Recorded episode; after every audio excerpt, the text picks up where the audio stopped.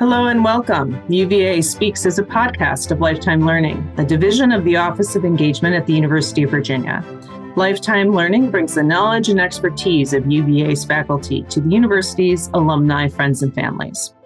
My name is Susan Lynch, and I am the Associate Director of Lifetime Learning at the University of Virginia's Office of Engagement. This podcast features Erik Linstrum, an associate professor in the Corcoran Department of History in the College and Graduate School of Arts and Sciences at the University of Virginia. Professor Linstrum is an historian of modern Britain and its imperial, European, and global contexts. His research explores the politics of knowledge and the circulation of information with particular interests in science and technology, war and violence, and the long history of decolonialization. His most recent book, Age of Emergency Living with Violence at the End of the British Empire, traces the reports of atrocities in Malaya, Kenya, and Cyprus as they circulated through British society after 1945.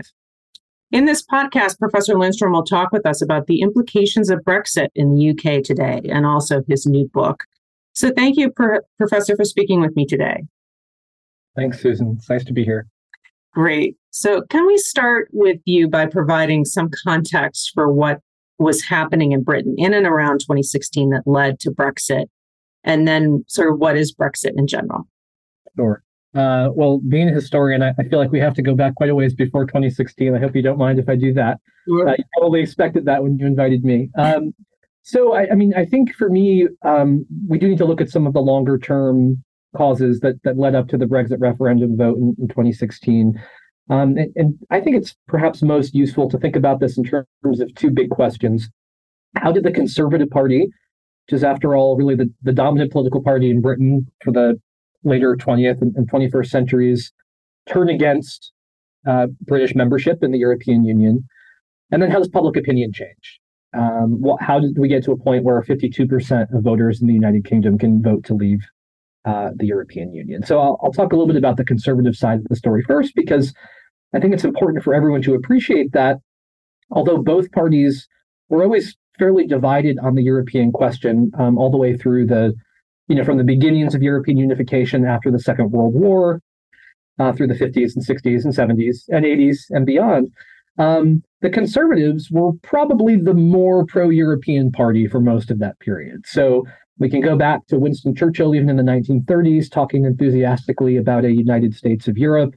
Um, Churchill was also very um, active in encouraging European integration efforts uh, in the 40s and 50s, although um, I think it's also fair to say he wasn't necessarily behind the idea of Britain as a full member and participant in that process.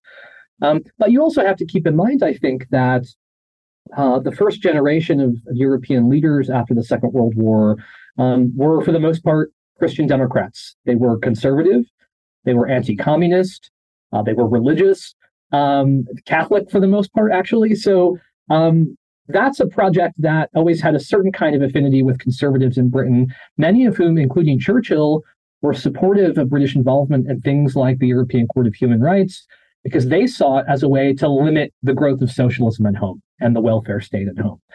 Uh, by the same token, of course, that's part of why the Labour Party was always fairly suspicious of European integration for all the, the same reasons that conservatives found it at least um, potentially appealing.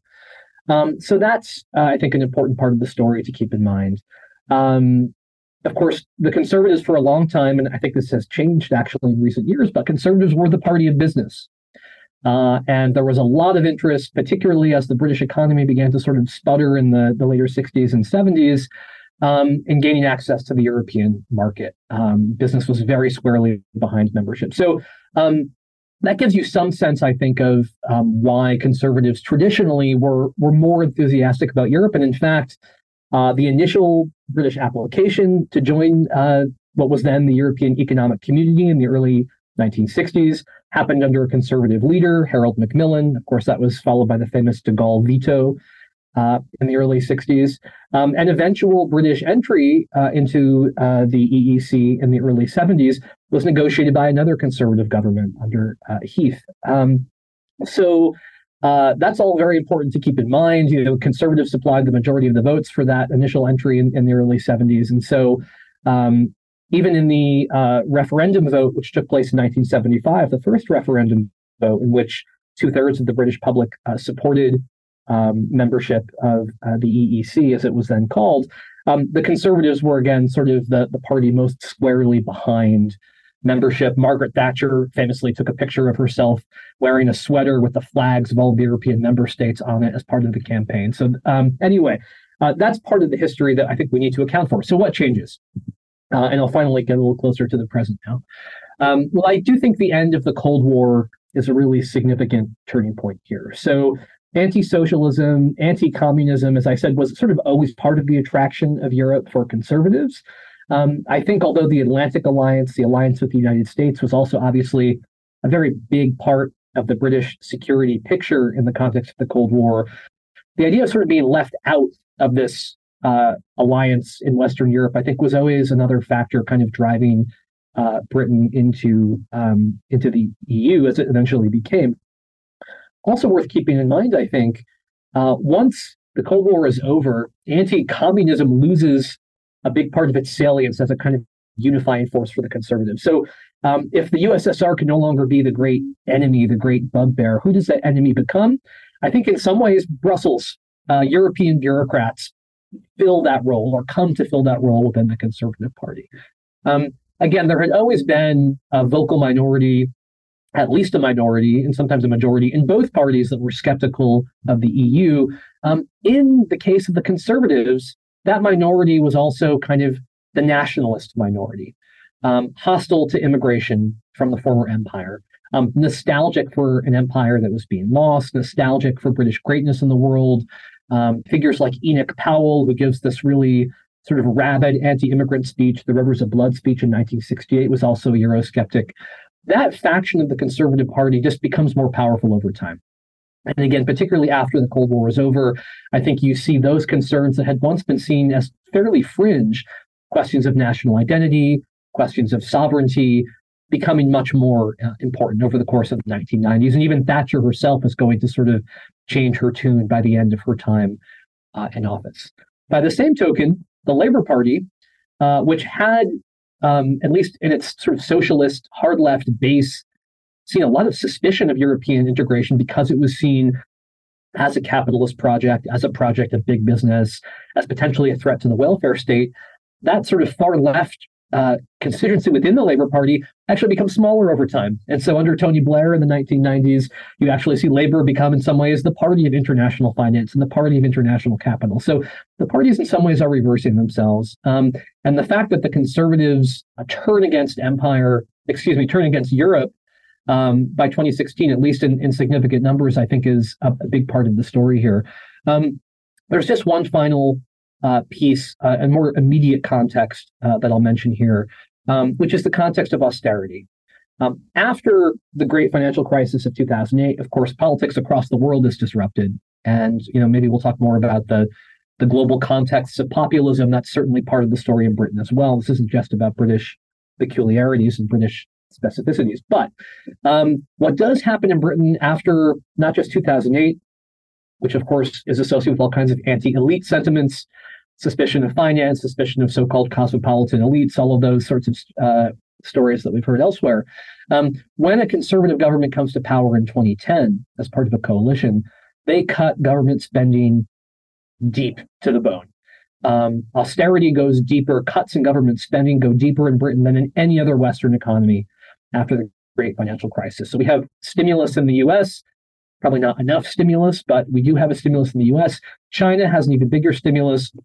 Europe tends to cut spending, and no, nowhere in Europe do they cut spending more deeply than in Britain. And I think this really has a lot of effects in terms of slowing economic growth, um, also just kind of um, diminishing the quality of life. You know, things like rubbish collection and, and bus service, all of these things are sort of in decline.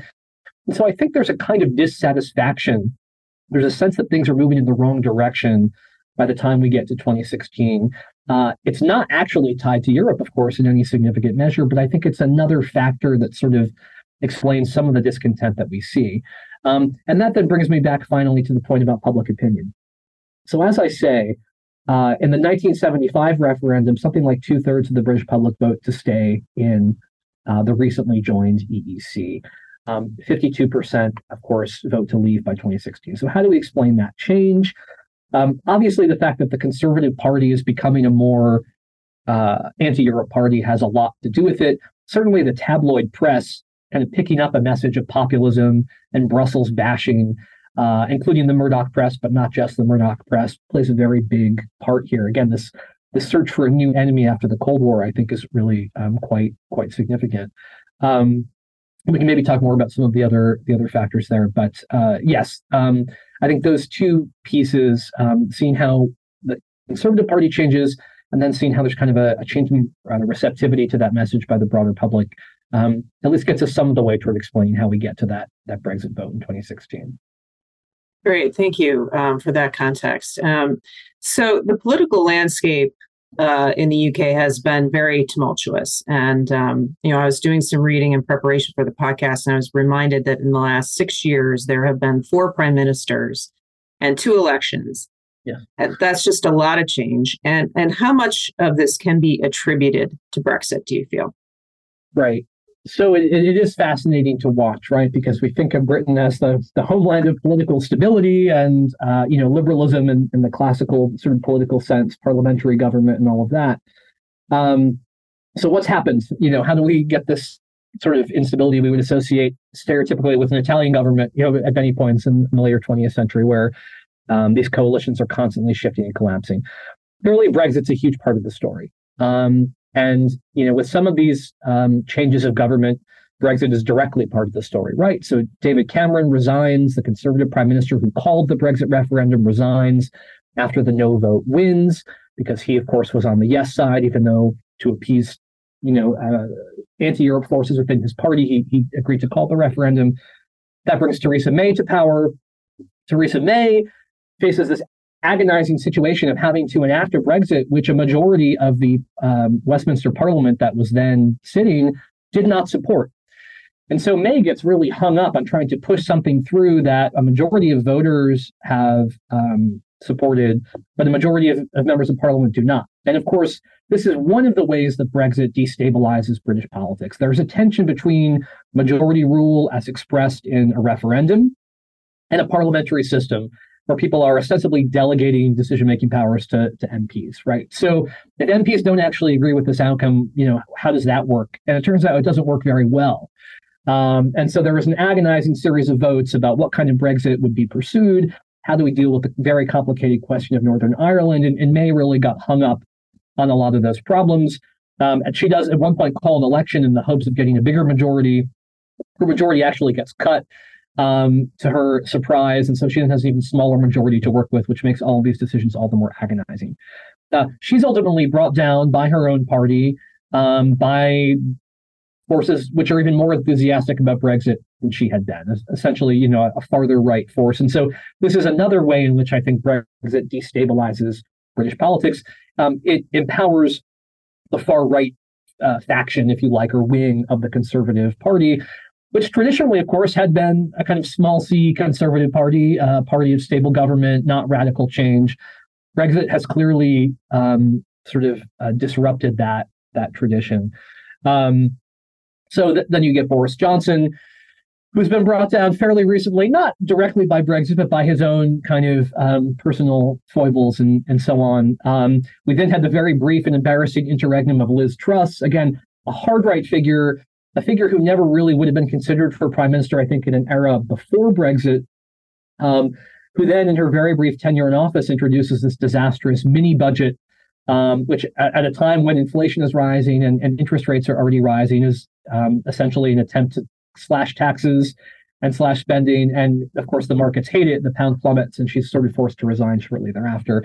Um, and so, of course, now we're on, on Rishi Sunak. So um, one thing to note there, and I know you want to talk more about parliamentary government, which will be an interesting, interesting part of the conversation, I think. Um, there have only been two elections in this period in which we've had five different prime ministers, right? right? So um, there's a way in which parliamentary government, which which used to be kind of a stabilizing force, has now in some ways become um, prone to to instability because these internal party problems um, are enough to bring down a government, right? And so that I think is maybe the big legs, uh, the big lesson here rather of, of Brexit. Um, not just that some of these changes of government can be directly attributed to controversy and, and sort of dispute about Brexit, um, but Brexit or the European issue, I should say, was always something that divided both parties, as I said. There were always very significant minorities that disagreed with the party line, whatever it was at the time, uh, on on Europe. Uh, the reason that that didn't necessarily destabilize British politics for the entire uh, second half of the 20th century was that Europe was not usually a very significant issue. Uh, it was not something that voters cared a great deal about. Um, even that, you know, sort of two thirds majority in the 75 referendum, I think it can be somewhat misleading. They were sort of, you know, voters were forced to to weigh in then, but it was never an issue that voters ranked as a top top priority. Um, Brexit forces it to be kind of the central issue of British politics, and it's an issue that scrambles the old coalitions. Uh, and um, sort of highlights these internal divisions in a way that I think made um, made politics much less stable.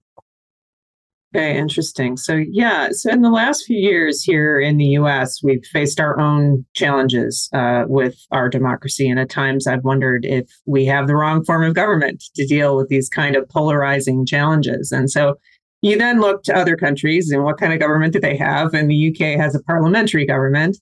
And so over the course of history, how has UK's parliamentary government dealt with this kind of crisis? Very interesting, right? So, um, I guess let me say something first about why, what the advantages of parliamentary government are, at least in theory, right, around paper. So, um, there are at least two big ones that I can think of. One, of course, is that you have a head of state as distinct from a head of government. So, in a presidential system, as we have in the US, the president is the elected head of government, head of the executive branch.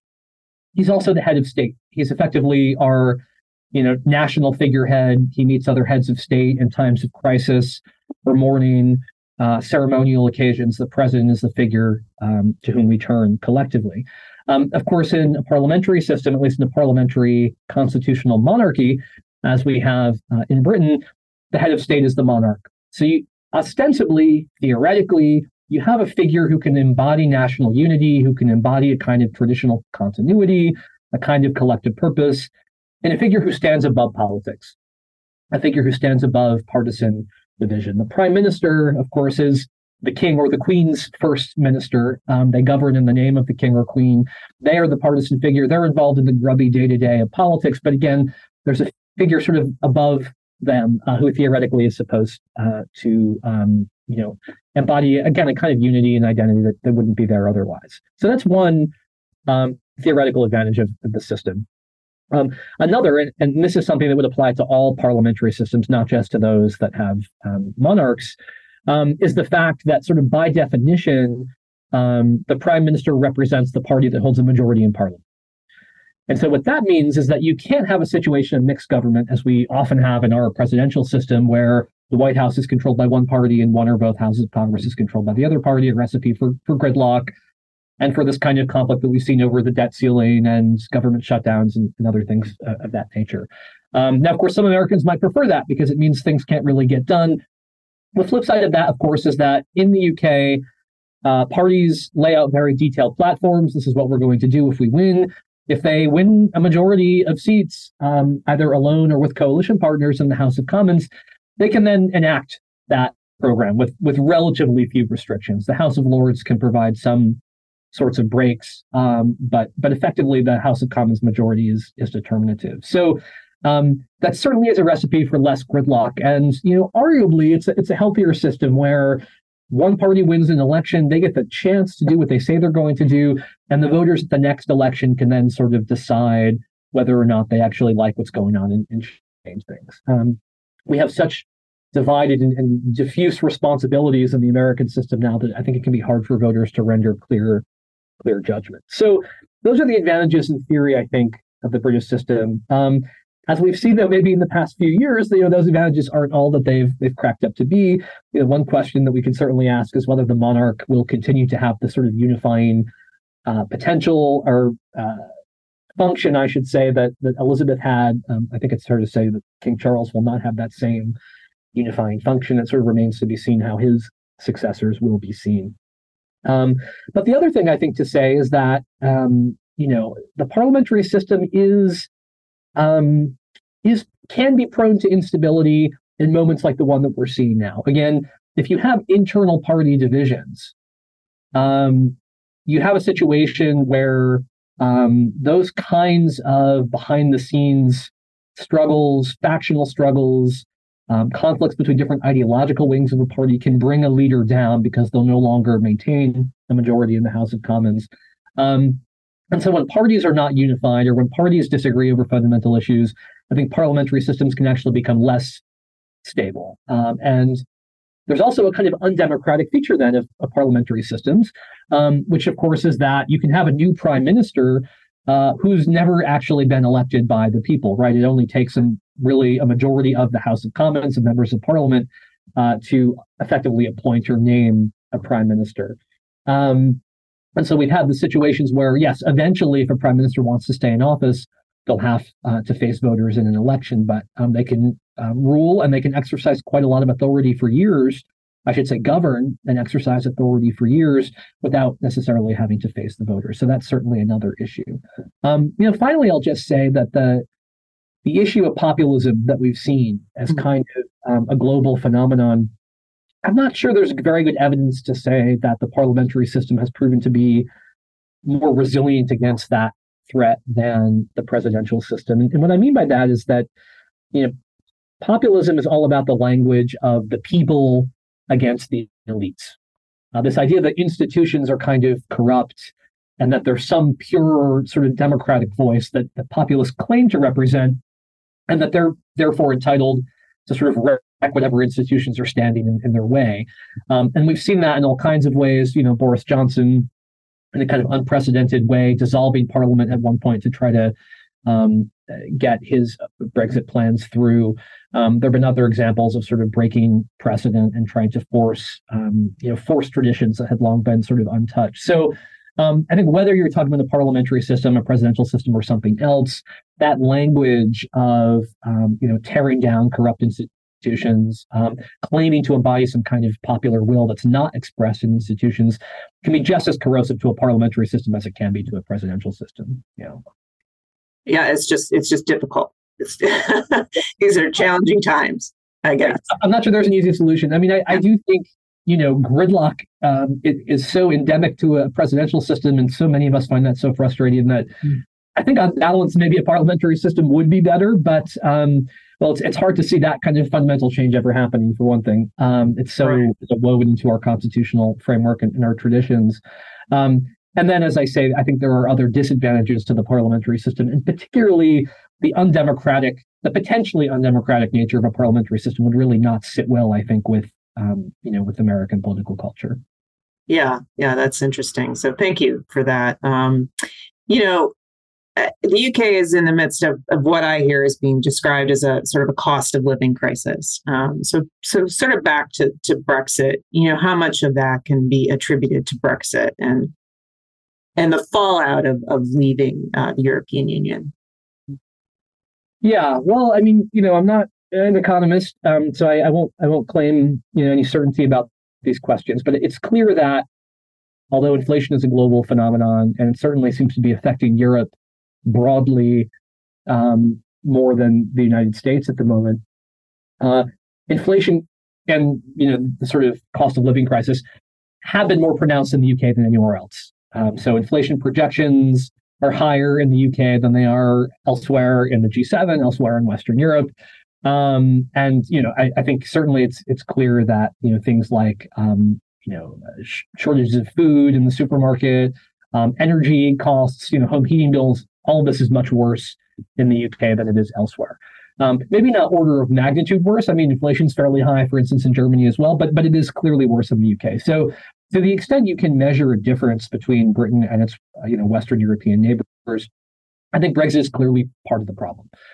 Um, and, and, Brexit is contributing to the problem, I think, in, in at least two ways. One is that it's exacerbated these supply chain problems that we've heard about elsewhere, right? So um, I probably don't need to, you know, go into all of that, but what, what makes it more complicated in the British case now is that there's this extra layer of bureaucracy and, and red tape, right? So if um, British supermarkets want to import uh, plums from Spain or cars from Germany or, or whatever it might be, um, there's now a whole sort of thicket of regulation, of customs checks, of um, and things like that that weren't there when Britain was part of the common market. So Um, part of what that means is that when there are sort of limited goods for other reasons, um, because of supply chains stretching all the way to China or, or backups at major European ports or whatever it might be, those scarce goods are, are probably going to stay within the EU first. It's just easier for things to move within the EU than it is to kind of bridge that bridge that gap to Britain. And when they do make it to Britain, of course, the costs will be higher. So there are transa- transaction costs associated with trade now across borders in a way that wasn't true before as you know um, opponents of Brexit had had predicted. I have to say. Um, the other piece of this is the labor shortage, and again, this is something that is pronounced, you know, across Western economies. It's also something we're dealing with in the U.S. because of falling immigration. It's also something they're dealing with in the UK because of falling immigration. Um, at least in the years immediately after Brexit, a lot of European workers just left and have continued to leave. And so this means at the same time that the workforce is aging, that some people who got sick because of COVID have left the workforce. There are enough workers to go around.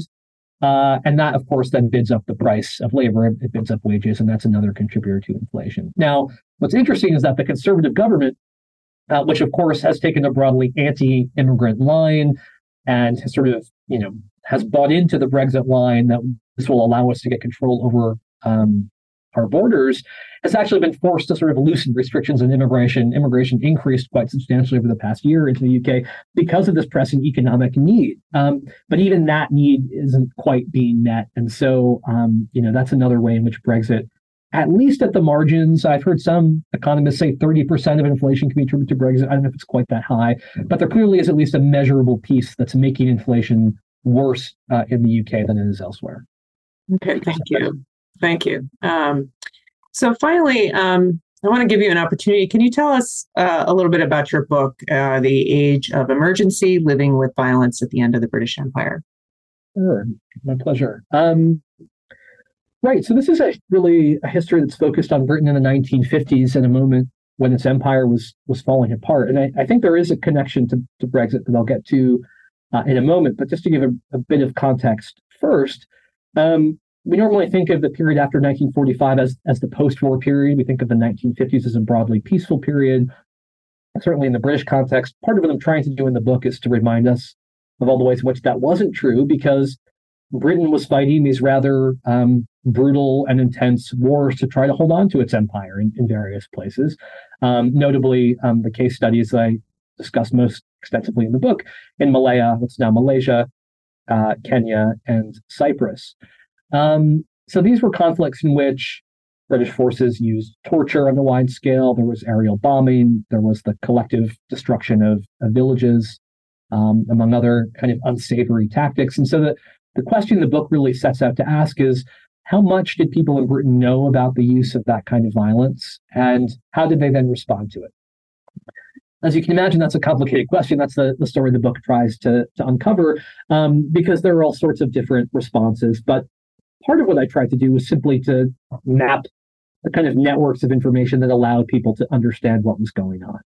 Um, so I look at the soldier, uh, the letters that soldiers would write to their families at home from places like uh, Kenya. Um, I looked at the novels that soldiers would publish after they came home. I, I looked at the missionaries and the aid workers who worked in detention camps and would then communicate with people at home. The journalists, of course, who reported on these conflicts.